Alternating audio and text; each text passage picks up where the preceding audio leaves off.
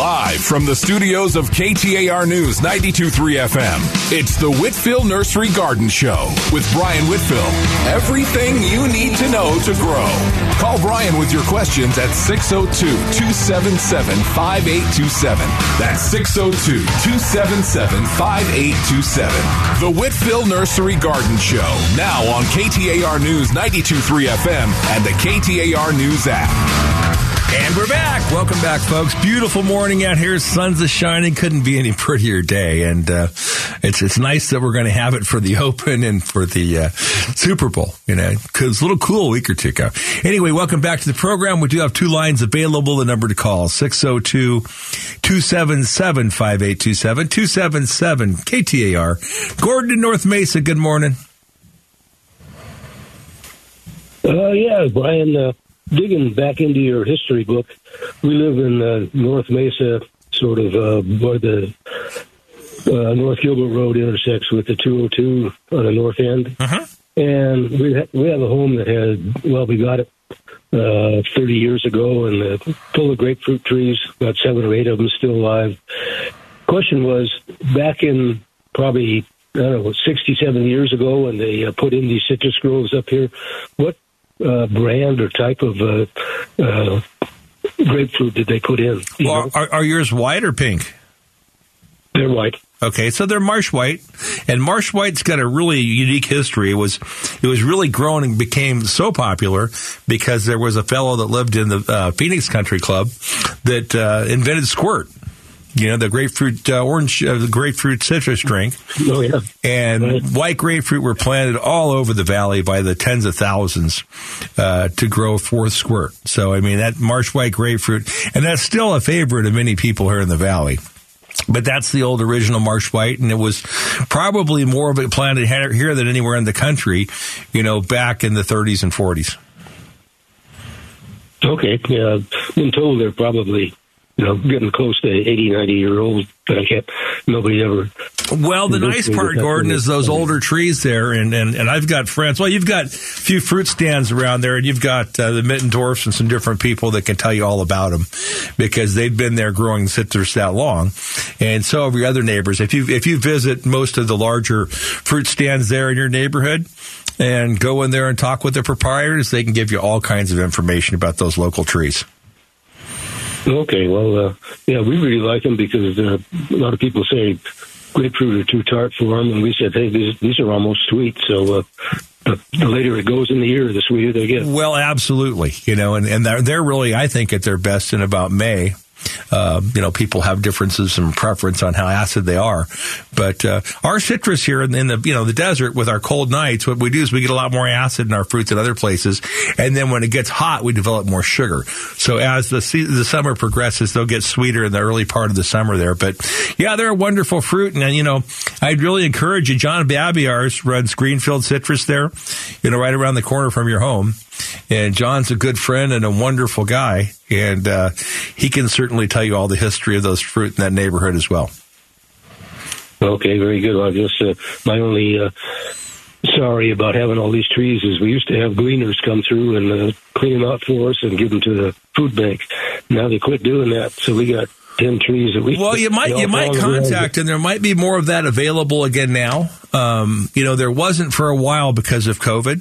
But uh, I, I think Right. there's more people doing those kind of things, and uh, the food banks certainly appreciate them. I know that they don't always have the crews to harvest them, but um, you know, I, I would talk with the other fruit stands. Now, the problem is in your neighborhood, there's plenty of marsh white grapefruit, more than any fruit stand's going to sell, but there's also not enough to sell commercially. So it's kind of that catch twenty two thing that uh, you know, like for us, we we have to have our food safety, so we pack right out of our groves, and we don't we can't take any fruit that we don't control. But um, Yeah, right. you know, there's certainly the food banks will, and uh, if you've got somebody to harvest it, I know they're happy to have it. But um, you know, you can work with them as well. Okay. Well, thank you. Appreciate Thanks, your Gordon. program. Love it. Have, have a nice So, weekend. have, have a good week. It looks like it's going to be wonderful. It certainly does. Hmm. Bye, Gordon. Uh, Tom and Gilbert. Good morning, Tom. Good morning. What a beautiful day, huh? It really is. You know, and what's fun is looking out here at the mountains I used to hike in when I was a kid and how green they are today. You know, with this warmer weather, they're just turning green, green. Oh, I'm sure. Hey, uh, grapefruit or grapefruit coffee grounds. Mm-hmm. Should you put coffee grounds around your trees? Well, you're you're almost not going to put too much on. I mean, you you'd have to have a big commercial supply to get too much, and and even then, I don't think you could do it. You, you could put it on as often as you like on larger trees. I mean, that what we're doing there is we're lowering the pH, you know, and coffee grounds are a great byproduct that you can do that with. So, you know, unless unless you're going to show up with wheelbarrows full on a on a weekly basis, I think you're fine. Okay, that's what I need to know. All right, Tom. Thank you. Hey, Bye bye. have a good. Uh, Lee and Mesa. Good morning, Lee. Hey, good morning there. Thanks for taking my call. Yes, sir. Hey, I got a, a problem with my uh, lemons. The tree is doing fine, but the lemons are kind of strange. Over the last couple years, they started getting enormous, almost the size of grapefruits. Mm-hmm. And rather than a smooth skin, they got it's a bumpy skin, like one of those old fashioned hand grenades that you see on TV. It's really weird. Well, it's it's not weird, Lee. What's happened is the Volkameriana rootstock has grown up, and you're you're nursing the rootstock instead of the lemon tree. So what you need to do is you need to follow those large limbs that have those big fruit back down near the ground and, and sever all those and cut them off. And you should find a portion in there somewhere, hopefully, that still has you know smaller lemons on them that aren't so bumpy. And uh, if you can do that, find go back and find the original part that was grafted, remove all those big branches that are coming out from the Volkameriana, it'll grow high quality lemons again. And if you're going to be removing very large branches, like three or four inches, you might want to get some tree heel and seal it up as well. Okay, well, the problem with that is, uh, well, the tree is trimmed uh, really well. It's uh, the the base is, you know, painted, and it's maybe about four feet off the ground where the actual actual limbs and branches and stuff come out. But it's not one trunk that goes straight up. It's numerous trunks. It's it's probably about five of them that goes up. You mean coming from the ground, you mean? Yeah, coming Yeah. out of so the ground. what it is, one of those trunks is the good one. Four of those Okay. trunks are going to be the Volkameriana rootstock, probably. So you would have Uh-huh. to, if you want that tree to grow good lemons, you're going to have to go back to the ground. You're going to have to determine the one that's, you know, got the good lemons on it, and remove all the others. Aha, I see. But the nice part about it, Lee, is a lemon, you know. So even though it'll look misshapen and pretty odd for a while, if you'll do it this time of year, which is the perfect time to do it, then you'll have a tree you can reform and reshape, and within a year or so, you can, should have a decent shaped tree again. Oh, okay, great. Well, I'll give that a try, and hopefully, I don't completely butcher the, the Well, and, tree. and if you do, it's not such a big deal because it's got that big rootstock to nourish it down below, and that big root Uh-huh. system, so it'll grow back, you know, with a vengeance. It'll come Oh, really okay, fast. great. Okay. All right. Thanks, Lee. All right, thanks a lot. Bye bye. Bye now. Uh, Dean in Litchfield Park finally got us a West Sider again. Dean, how are you? I'm doing great, Eric. I have a question on Palo Verde trees. Is that allowed right now, or is it just citrus? well, absolutely, it's all allowed. I have a, I've got 13 Palo Verdes on my tree house. Most of them were planted in 2004. They were uh, called a desert emerald from a grow route here on the west side. Uh-huh. And uh, for the most part, they've done very good. Um, you know, they're they're definitely mature. They're probably you know a foot in diameter for the most part. But uh, they're starting. You know, they're they're getting very dark and black, and and definitely not the nice green like they you know have been most of their life. Um, are these things starting to age out, or what? What might be going on there? Well, you know, Dean, they're basically been out in the sun for a long time with a lot of radiation, so that bright, lighter green kind of wood will will change with age. You know, so it'll darken up some with age. That, that's not an unusual.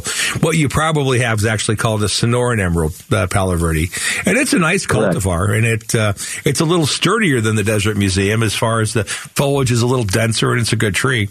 But with age, you know, we all, we all change a little bit. Okay. All right. So it sounds like it's normal and nothing to be worried about. Nothing to be concerned about. You know, the, the one thing that you want to watch for with any of these Palo Verdes is for Palo Verde beetles, and you'll see exit holes like in August.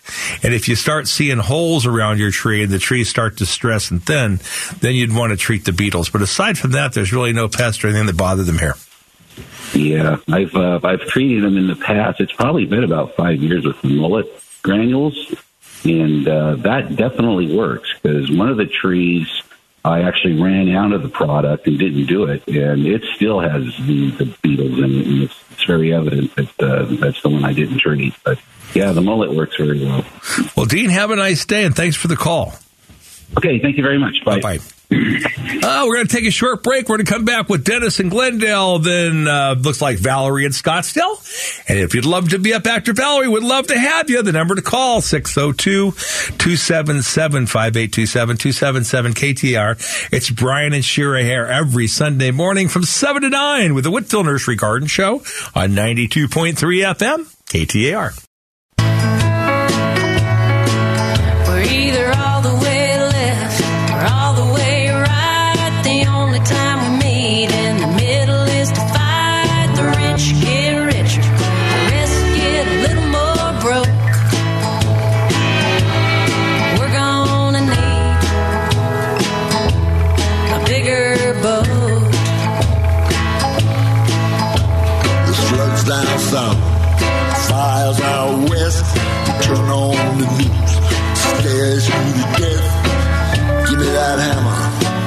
Somebody hold my coat.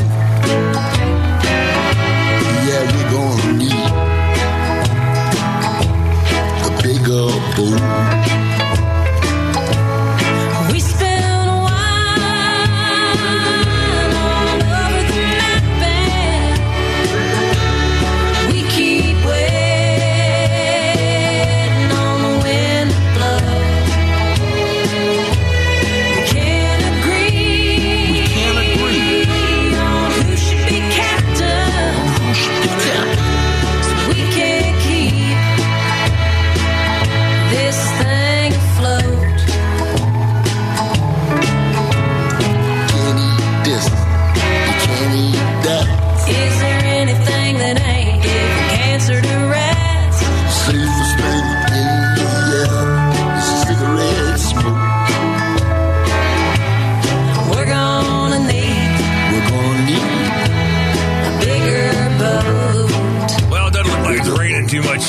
So we can leave the ark at home. Anyway, beautiful morning out there, folks, and uh, we'll get right back to the phones.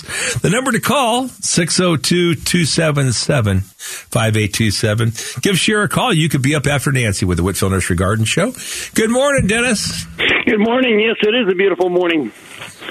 I have um, uh, three bells in, in the back of my garden, kind of as a hedge, and I have uh, the center one is uh, it's not as dense anymore as it used to be, and the leaves are starting to turn brown on the edges. Uh, am I doing something wrong? Or Uh, probably more winterized than anything else. I wouldn't worry about any of them too much this time of year, Dennis.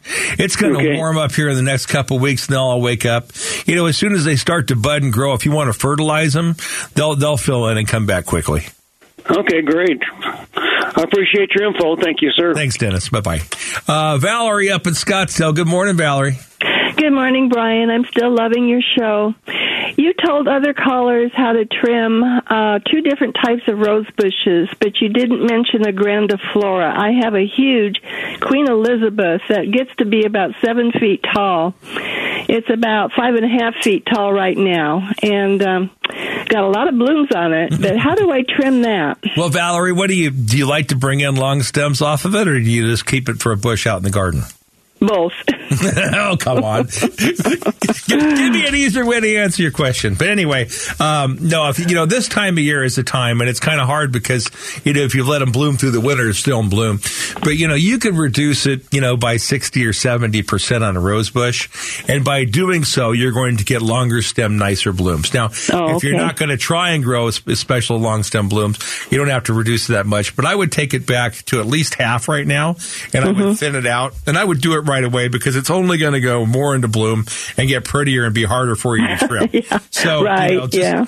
just mark the calendar. Okay, lunchtime, we're going to go trim the rose bush and uh, get some long-handed little whoppers. You know, we have the little rose loppers with like the 18-inch handles for getting back in those big ones. But you know, that really, the plant's going to be healthier, happier, and prettier if you prune it. Right. Okay. Thanks for the advice. Have fun, Valerie. Thank you. Bye bye. Bye. Uh, Nancy in Sun City. Good morning, Nancy. Good morning, Brian. Uh, yes, I have a question. Uh, my yard, the perimeter is surrounded by bougainvilleas and oleanders. When's the best time to trim those? It seems like they're always blooming. Well, the best time to have prune them, if you want to do heavy pruning, is is really in about two or three weeks. You know, because they, Oh, they okay. probably still have blooms now, don't they, or did they frost? Oh yes, uh, they sure do, and they're especially the bougainvillea Okay. and the oleander. They're starting to get them. And Nancy, are, do you leave for the summer, or are you here year round? No, no, I'm here year round, Excellent. and I just like to know when's the best time to give them a shape. I don't really need to trim them back too much. Well- or is it better to do that? Well, no, it's it's better if you want to maintain the blooms. It's better to prune them fairly hard, and uh, the best time to do that's about the first of March because typically by then the weather's up around eighty and they're going to grow back quickly, so you're not going to miss the blooms for very long. And if you'll butcher Okay. them as hard as you like. You know, pretty much that first of March time. And then you can let them mm-hmm. go all the way until August. And then in August, you'll probably start to get some little caterpillars and things on them. Kind of ignore them for about three or four weeks. And then somewhere there about the first of September, come back and butcher them and cut off all the damage that the caterpillars did and really cut them back hard because then they'll bloom beautifully all the way until the next year when they either freeze or you prune them again in March. Oh, okay. So kind of March, September Mm-hmm. is good time. And on the oleanders, it just depends, you know, how you want to, how big you want to grow them. But one Yeah, little I'm hint, using them for a hedge. okay, when you So, want them to be a hedge, if you want them to stay full, Nancy, what you Uh-huh. want to do is you want to trim them a little narrower on top and wider at the base. Kind of like we say that pear shaped body, you know? And what that does, it Uh-huh. lets the sunlight hit all the way down so they'll stay full to the ground. Oh, okay. Oh, well, that's good to know. Okay. Well, thank you, Brian. Thank you. Have a nice weekend. Bye bye. You Oh, let's see. Digger Odell and Winslow. Good morning, Digger. Yo, how's it going? Good. Awesome. This is your uh, your fellow sloper from the west side who loves to, who loves to beat up on them east siders on on the gridiron, of course. Oh, I just wanted to call uh, in a big shout out to that woman from Canada uh, who asked, "Why the heck do we butcher our shrubs down here?" And let me tell you, there was a, a I'm, I'm sure a, a huge chorus of "Yay!" He told the truth. it used to drive me crazy. You know, knowing better as my horticultural knowledge grew, I knew, I knew I was butchering them, but you know, I, I had to keep the job. well, there's a lot, you know, and the hard part is Or- it's, it's not necessarily that the ones doing the trimming are the ones that call the shots. They're just the the ones that call the shots. Always the one that's paying the bill. Well, right. It's all about money. You know, it's like uh, you know, you can get into the economics of it. Is you, you know, you hit it on the head as far as it takes knowledge and it takes time. So uh, I happened to work for Earth Lawn back in the day, and uh, we actually had some clients that were willing to pay for the uh, structural pruning, and it was very gratifying. One of the best organizations I ever worked for. Um, but anyway, I had a, a question. I, you know, I live up on the Colorado Plateau, and my Tridentata um, creosote is barely holding on. It's pretty cold up here for it, and I'm trying to find one a high altitude creosote. You know, they're all over the Americas, uh, including down in Peru, up in high altitudes. And I try to, I want to try to track one down. Any ideas? Well, you know, the place I've seen them in Arizona, um, the highest is is in southern Arizona, and uh, down around I ten, around Texas Canyon, there's kind of areas. You know, you'll see them in there Okay. pretty commonly at, at close to five thousand feet. You know, 4,500, 5,000. But you know, Winslow, you're just you're still you're going to add an extra thousand feet on it, and uh, you know, you don't see them, you know, up in the, you know, across 40. But uh, I think, you you know, your best bet to find one that's higher elevation that I've witnessed are the ones down, you know, along I-10. And, and they'll get up pretty high on I-10. So if, Oh, you okay. head, if you head down Cool. south Yeah, to Willcox, I mean, you can take that nice trip. You can go over and go down through Sholo and drop all the way down and, and get down towards Right. Willcox Oh, yeah. and get up a pretty high elevation. And, and they transplant pretty easy except for when they're in bloom. Okay, good to know. You know, I'd forgotten about that population down there. Yeah, it's got it's got genetics creeping up from the south. Yeah, something different, Um, but that's that's about the highest elevation that I, you know, and there might be somebody else. I'm sure there's a lot of people. And Ron Gass that's down there with his farm. I'm sure he's he's been all over, you know, chasing plants for the last, you know, 50 years, 60 years. So he he could probably Right. tell us where some are higher, but for what I've seen, that's about the highest ones I've seen. Right, right. My my go to uh, for the really rare ones is Plants with Gale over at uh, Plants of the Southwest um, in Santa Fe. Well, there's, Um, there's a lot of fun and, plants, and a uh, lot of fun ones to collect, and a lot of different things to do. I'm going to let you go because I'm going to try and get some more callers in before the break. But uh, appreciate the call and. Well, enjoy your weekend. Yeah, you a call from the west side. I thought I'd get Hey, Winslow's a little further a north too. That's that's a good call. For you're the furthest north. Yeah, well, I think we had a Flagstaff call today, so you you win the north one. Oh, Northeast. Right on, brother. Have a good day. Bye-bye. Bye bye. Pauline and Casa Grande. Good morning. Good morning. How are you? Excellent. I have some plants that I want to put up, and I got a really nice viney jasmine, and my yard is, or my house is facing um, north south. So, what wall do you recommend, or what? Pauline, you know, do we what know what kind of the yard? jasmine it is? Uh, no, Does it have a label or anything on it, or it does, but it's not with me. So it's Okay. the one with the yeah. little shiny green leaves, white flowers? Well, I Yeah. mean, yeah, they can sell. Yep. Okay, so that's probably a star jasmine, and star Probably. jasmine will do best right up against the south side of the house. You know, as long as we have a little bit of an overhang, it'll do really well there. Yep. It'll grow well on the east side, and the north side it'll grow fine, but it won't bloom. Okay. Okay. And put it up along a lattice that'll help it climb a little Yeah, bit. it's not. It's it's not going to be uh, vining or self supporting. It'll need some kind of a trellis or something, some type of support. You know, it won't cling to the wall like a cat's claw or creeping fig. So it'll need some support. Okay, one more quick thing. I have a, a nice um, um, mesquite tree Mm-hmm. up in the front, and um, uh, wait, is it a mesquite?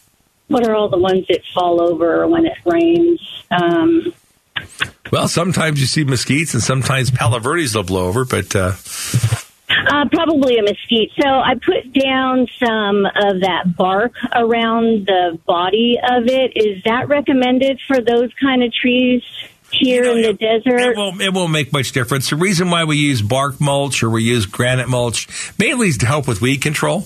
You know, so it keeps the surface area from being exposed. And if we don't have the sun on the soil, we don't get as many weeds. Um, you know, Okay. and the mesquite trees, they're not all weak. I mean, the Chilean mesquite is one that's a little weaker. We grow one called an American that's a little more stur- sturdy and stable. Appreciate the call, Pauline. Have a nice weekend. And it looks like uh, Mr. Troy snuck in here in the news again. We're going to find out what's happened in the world. We'll be right back. During the interim, you can give Shira a call at 602-277-5827. It's Troy, Shira, and Brian here every Sunday with the Whitfill Nursery Garden Show, 7 to 9 a.m. on 92.3 FM KTAR.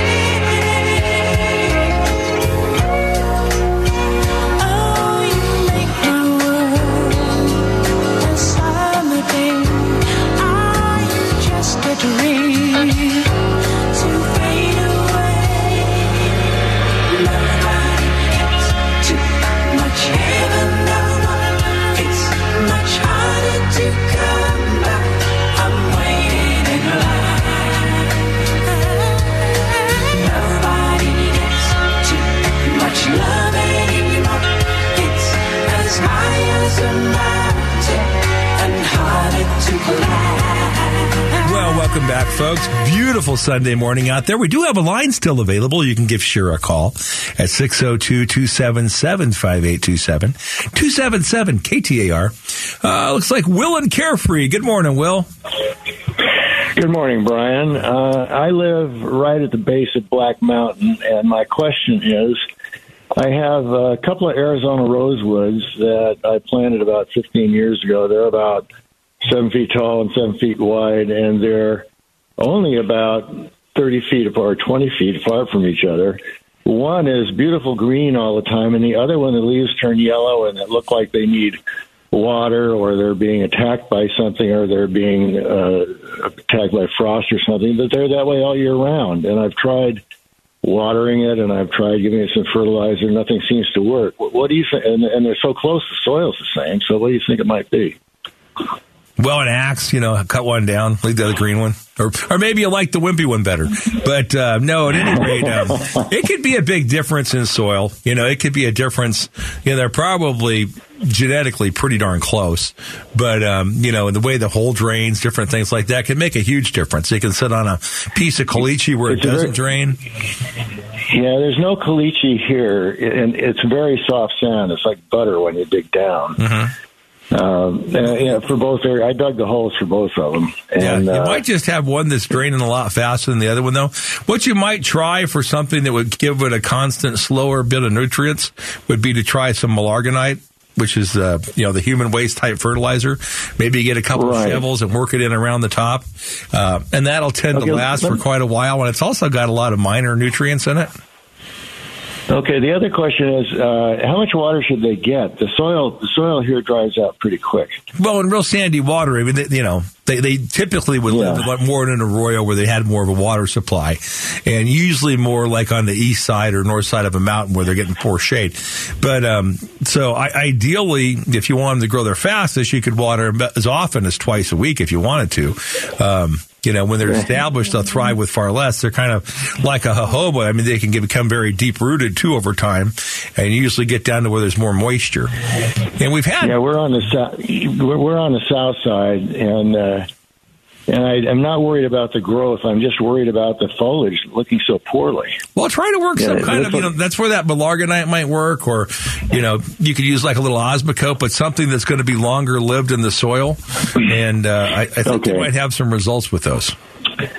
Okay, and the, and the other question is, we have a couple of yuccas that uh, we're doing really good. Actually, we have a lot of yuccas, but a couple of them are looking really good, and then all of a sudden they start to kind of fall over, and they really uh, droop. And I, one of them went across the path, so I cut it off, and inside it was this huge larva eating away at the. Was it a yucca or an agave, Will? It was a yucca. I, I know. I know all about the agave weevils. It looked like a, it looked like a nightmarish agave weevil. It was uh, yellowish in color, very accordion with almost an arrowhead shape uh, to the head. And uh, my neighbor had one across the street as well. We took a picture of it and uh, on the sidewalk. The darn thing was like uh, four or five inches long and an inch thick. Are you ever run across anything like that? No, I've never seen. I've seen plenty of them in agaves, but not so much in yuccas. Did you immediately go up to uh, Bartlett Lake and catch a large catfish? I should have. I'll tell you. You're not Is there- far, Is there anything know. I could put in the soil? Is there anything? Yeah, what I, what with, I would uh, do is I would treat with some systemic, so uh, imidacloprid, okay, and um, so it's going to be a systemic insecticide. You could do it a couple times a year, but probably the most important time would be the entry period, which is most likely April, May, okay, and then maybe. May. Is there a brand name for that? Well, it's Bayer. There's could be a Bayer grub control, systemic tree control. I mean, imidacloprid is the active ingredient in a lot of these, but like Oh, one of them would be a grub Okay. control, would have it in it, and um, and it's a good systemic, so that it goes into the plant and makes it toxic to the grubs, or you know those usually come Yeah. from a beetle that lays its you know larvae in there. Yeah, yeah, yeah. So basically, Is- what you want to do is make same- the, the plant toxic to the beetles when they you know when the little things are first put in. So it's the same same process as with an agave. Same process with an agave, you know, and you know, I, I would guess that, you know, probably the same problem we had, you know, two years ago when we had the hot, dry summer. Um, you know, a lot of plants got stressed. You know, and healthy plants don't tend to get attacked, but that year everything. I mean, the golden barrels died all over Paradise Valley, and so when things are weakened and stressed, they succumb to a lot more insects, and that's probably when they got started in there. Okay, one, one last question again on how frequently would you water water a uh, uh, an Arizona rosewood? Well, If it's, pro- uh, probably at the most, I, I would do probably will honestly be weekly. You know, I, I would think any more than okay. that would be somewhat wasteful. But Yeah, um, actually, I'd like to cut back. I'd like to cut back to a little more than that, but once a week would be adequate. well, I think that'd be yeah, and that's in the heat of the summer. You know, this, Yeah, this yeah, I time of year you. and through the winter, thank you doesn't so need much. any water. Thanks, Will. Bye bye. Okay, thank you. Bye bye. Uh, Karen down in Casa Grande. Good morning, Karen. Good morning, Brian. Um, I bought a Florida Prince, a bare root Florida Prince from a local nursery yesterday Uh-huh. and planted it. And I forgot to ask about a watering schedule for a new uh, peach tree. Well, on a bare root what you want to do is cut it back by probably at least a third to half. Okay, so cut the whole top of the tree, all the wood back by that much. And then you want to Okay. give it some super treble phosphate or bone meal and put that in right Okay. around the top. Okay. And then you want to get the whole super saturated. Okay. So you can water from the bottom up, but you've already got it planted, so you wouldn't do that. Just turn the hose on full force and push it to the bottom mm-hmm. of the hole and let the water come up from the bottom to make sure that all air pockets and everything are settled in there. And then there's no reason to probably water it again until you see it start to bud. And that with this kind of weather can happen pretty quickly. And once it gets budded out and gets some leaves on it, then you'll water it about weekly.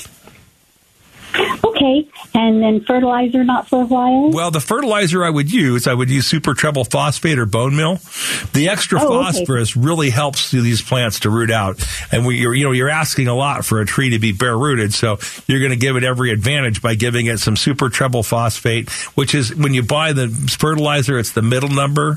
So the first one's nitrogen, second one, but it's, it's like so be zero, like forty five zero, okay, or bone meal, which is the same thing, just organic, and uh, put some of that on top right away if you would.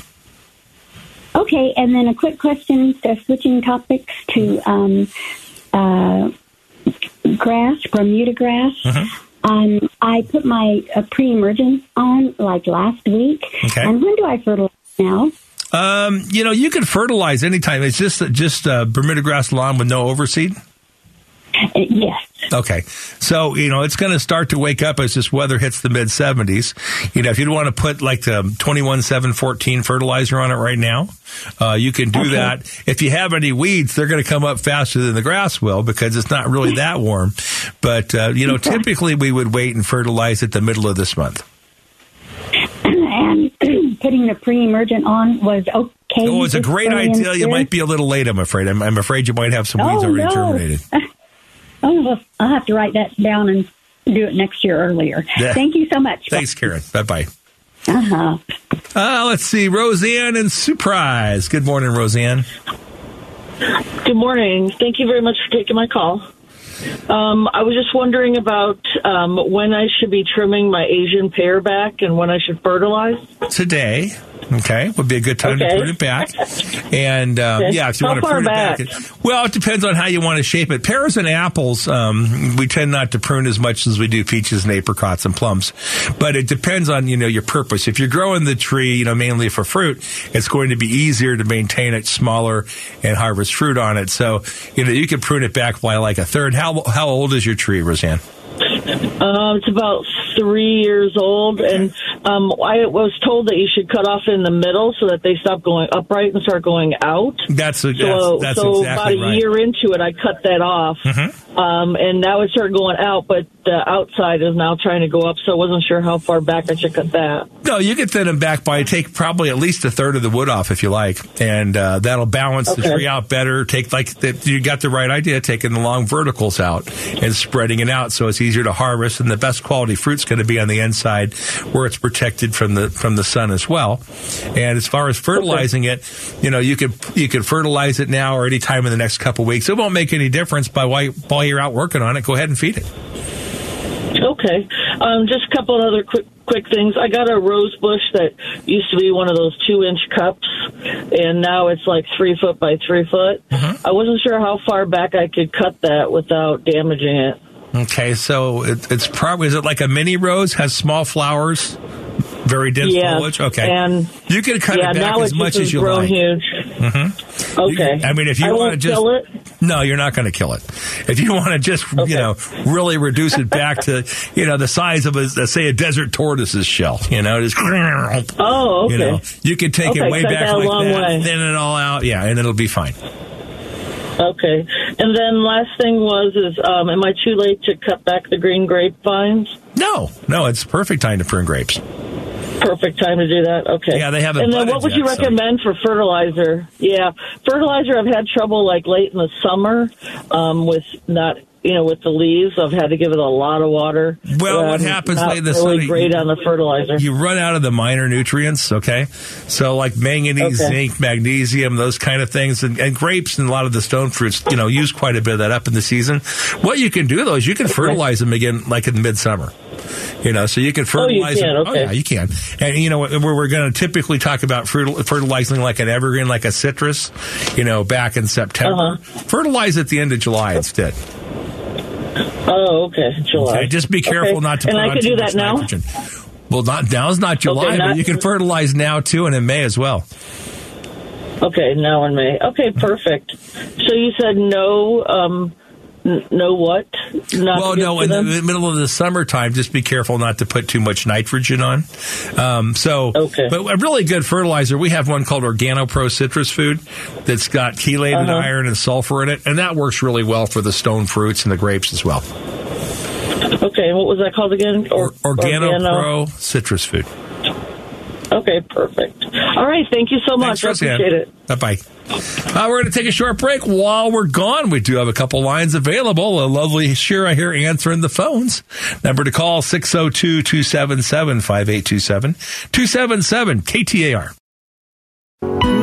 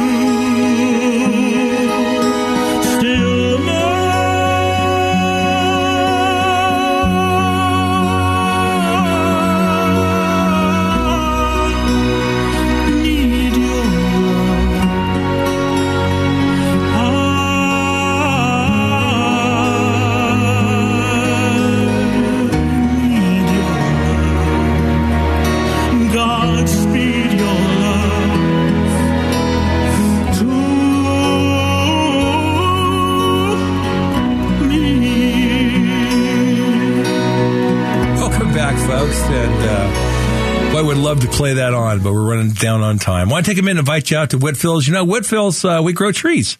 Started with my grandparents back in the 40s, continuing today for four generations. If you need trees, any kind, any size, come out and see us. We deliver, plant, and guarantee.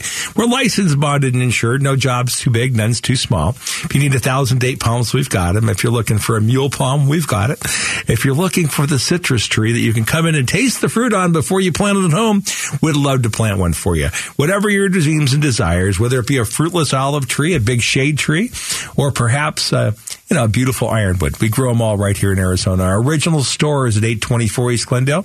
We're in the East Valley at Cooper, which is the same as Stapley in Guadalupe, or 2640 East Southern Avenue. Southern Avenue, straight south of the Sky Harbor Airport. Whitfill Nursery for four generations, growing trees here for Arizona's future. And I want to take a minute to invite you out too to see our partners in our citrus business. We grow citrus here in the valley, out in the East Valley, and down in Hyder. And you can find our fruit at, uh, well, we'll try to, I gotta be nice to all these guys because they're all wonderful people we work with. We got the Sprout stores, Whole Foods, Albertson, Safeway, and the Bashas' family. So that's Bashas' and also including AJ's and Food City. And we appreciate them all. It's Tangelo season, folks. They're in the stores. You know, we won't release them until they taste good. And, uh, it's time. The Tangelos are ripe. Anyway, back to the phones. Let's see. Next up, we have, uh, oh, got to get the right order. Nick in Phoenix. Hi, Nick. Hey, how are you doing? Great, sir. Hey, so I got a question for you, a long time listener. Um, I have uh, a palm tree that's recently been cut down um, at my mom's house, um, and she wants the stump removed, and she bought this stump out stuff, and I drilled the holes for her. I followed the directions, and um, and uh, recently it came up on the sixth week that it calls for. You know, you wait after uh, so long and everything, and and I um, after pouring the, the the product in there, and I took the kerosene and I put it down in the holes and it lit up fine and and, and created you know quite a um, quite a smell in the neighborhood. I'm sure, but um, but it, it doesn't seem to really be affecting this stump. This palm tree stump is about 25 inches probably in diameter um, across and. And uh, is there any other ways I can I can go about this? Is, is my well, Nick, what, question. what I would do is I put like a little mound of dirt on it, you know, and get you either a little star or crucifix and put up on the end and pretend like there was something that was buried there once. And, uh, you know, then nobody will want to dig there anymore, right? And, and you'll be all set. The problem is it's up against her house um, in the front, and she wants to um, do like a, a front yard uh, sitting area, stuff like that. So the mound is kind of not the option she was wanting to go with. Well, okay, then if she doesn't want to have the burial ground in the middle of her patio, what I would recommend is getting somebody out with a stump grinder and just grinding it down below grade, and then you could pour concrete over it, put pavers over it, it'd be fine. Uh, palm tree roots don't rot out very fast, and um, you know it's nothing that's going to go away quickly. So, but the stump grinder can can make short work of it. And truthfully, if with a stump grinder, a big one, they could take it down far enough where it won't be enough there to ever cause a problem. Okay. Okay, great. Um, and uh, a couple of your uh, uh, callers before they have a lot of last questions, but I'm, I'm gonna I'm gonna be true to my last question. Um, she has a, a tree in the backyard. It's absolutely amazing. Um, but we're not sure w- what kind of tree it is. It, it almost looks like uh, well, the branches grow horizontal and then up, um, very very uh, wide um, canopy.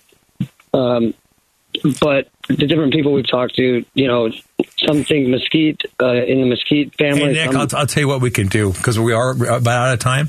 Um, okay. You, you can just hold on uh, off the air here, we'll get your phone number, and uh, we'll, we'll figure it out. Okay, just hold on, and uh, okay. Cheryl will Sounds get your number, and I'll call you after the program. Okay. Thank you. And let's see, would you have? Well, we're out at fifty six thirty. No, I guess we really. Well, we, we'll get one more caller in first.